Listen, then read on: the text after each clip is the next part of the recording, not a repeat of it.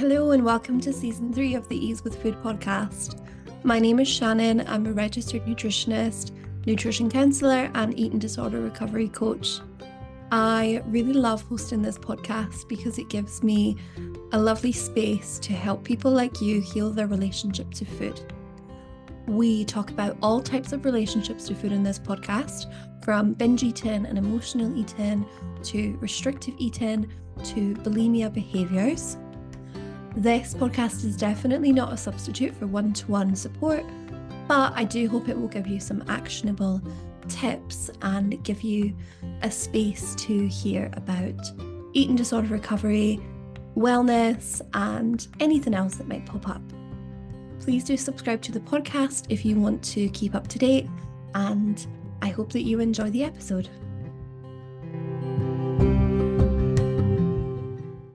Welcome to the final episode of the Ease with Food podcast before we have a bit of a break. In honor of me having a summer break from the podcast, I thought this episode would be good to be about eating in the summer. So it's going to be an episode about eating when it's hot. And I am recording this in advance of a couple of weeks before it goes out. So hopefully when it goes out at the end of August, it's going to make sense and it is going to be hot weather. If not, and it's freezing or it's cold where you are, uh, just keep this episode for when you need it, I guess. so let's dive in.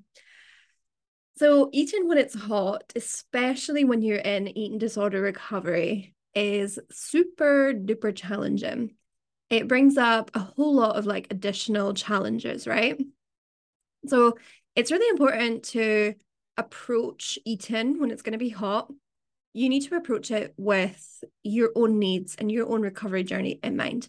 So anything that I say that goes against any of your like professional support that you've had or what you know is best for you, just ignore it and take what is going to be helpful. So I'm just going to dive straight into some tips because like I know that when you're listening to this, like when it's hot, you just want some quick tips, right? So let's just dive in. Okay, so number one, it might be really obvious, but you need to make sure you're staying hydrated. Make sure you're drinking enough water.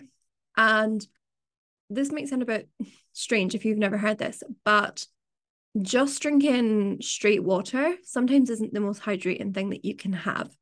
If it's super duper hot and you are sweating a lot, or maybe you're like doing a lot of um, moving around and you are losing a lot of electrolytes and your sweat, you need to replenish them. So just drinking straight water isn't going to be like the most effective option. So I would maybe look at having, say, um, some like sport drinks or some something containing electrolytes. So that's anything that contains calcium, chlorine, magnesium, potassium.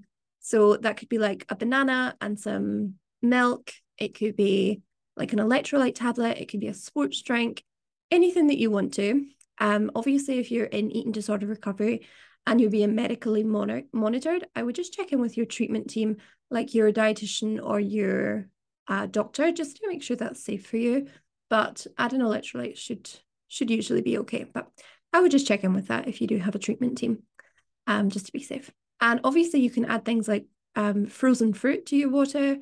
You could add like frozen herbs. Um, you might have seen this before. Like you can have like a fruit, an ice cube tray, and you can add like some lemon slices or some like basil and some strawberry and make little fruity ice cubes. If you just simply Google, you know, um, ice cube ideas, um, I'm sure you'll have a lot. And you can add that to your drinks and then, um, you know, it will flavor it with different uh, flavors to make it more appealing to drink if you'd like to. Um, you could also have some like soda or any sort of fizzy drinks that you want to. You could maybe have some iced coffee or tea. Um, just really keep that hydration up. Hydration is really important when it's hot, as I'm sure you know. Um, but that would be my first tip. Um, the second tip would be to continue eating your meal plan.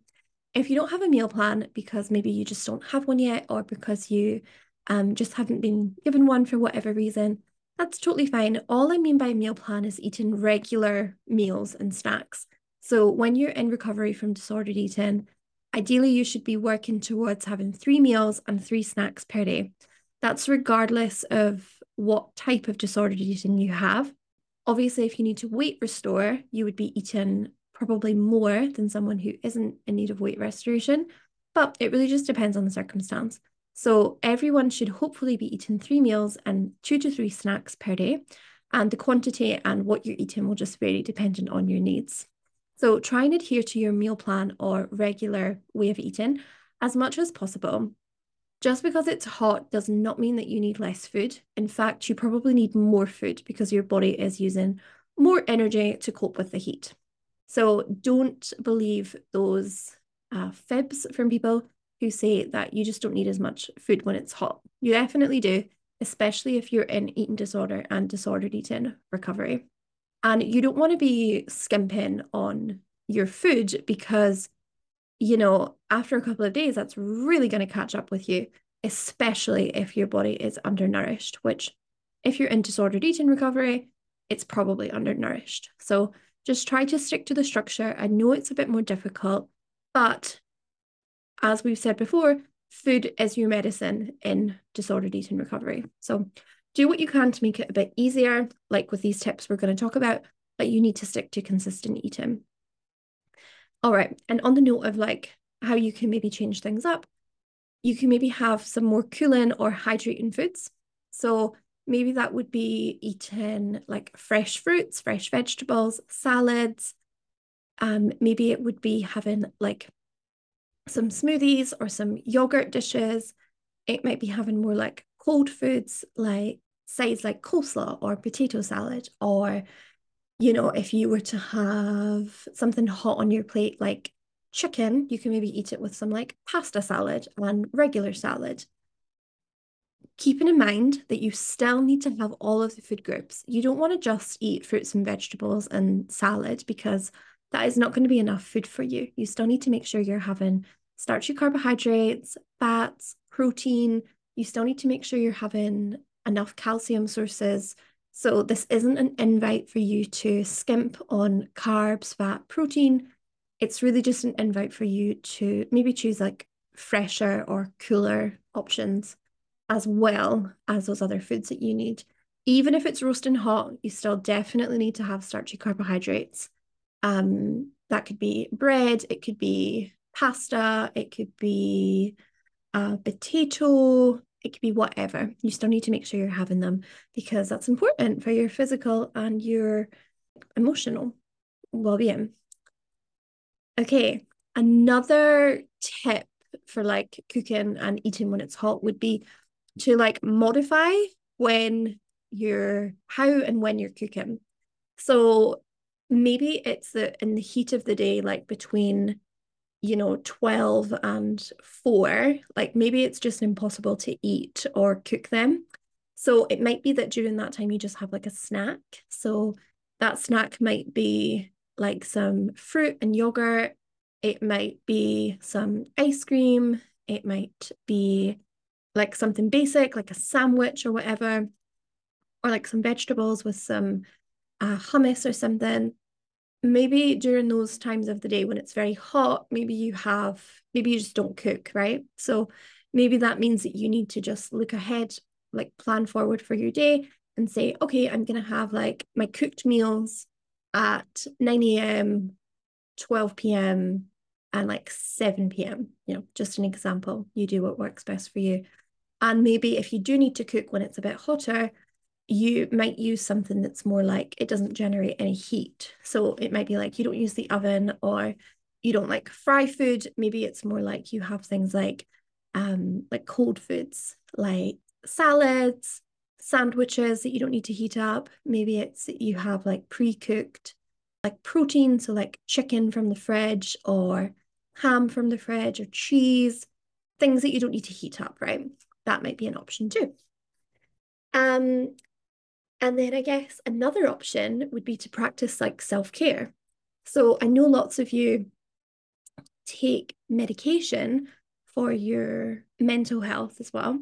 Things like SSRIs, they can make you more prone to heat exhaustion and they can just have a bigger impact you can just have like more of an impact with the heat than if you didn't take them. So um, obviously you need to take your medication. So just try and take care of yourself by not exerting too much energy, not getting too hot and too, you know, sweaty in the heat, making sure to hydrate. It might be that you take cold showers. Maybe you use like a cold compress on your forehead or on your neck. Maybe you wear airy clothes. Maybe you spend your time in like the shade. Of course, if you're spending time outside, you can practice like self care by using like sunscreen on your face and your body. Maybe it is drinking cold drinks instead of hot drinks. Maybe it's uh, keeping your curtains closed when it's hot. All these kind of things can help you as well. And ultimately, it's all about just doing what works for you. So I've given you a few ideas. I know that they're not kind of super like revolutionary. Like it's all about just, you know, hydration, having colder foods, cooling foods, um, cooking and eating food when it's a bit cooler, um, having like chilled or cold foods instead of cooking food, um, practicing self-care, you know, relaxing after you've been in the hot weather, etc. And ultimately, like these things are going to help you when you're in the hot weather. And also, they're just going to help you in general too, because if you go a few days not eating as much because it's hot, that's going to catch up with you. Because, you know, the effort that you put in today is going to be prioritizing your recovery and your well being. So keep that in mind. I know it's difficult to eat when it's hot, but it's definitely worth it for you to have a happier, healthy relationship to food.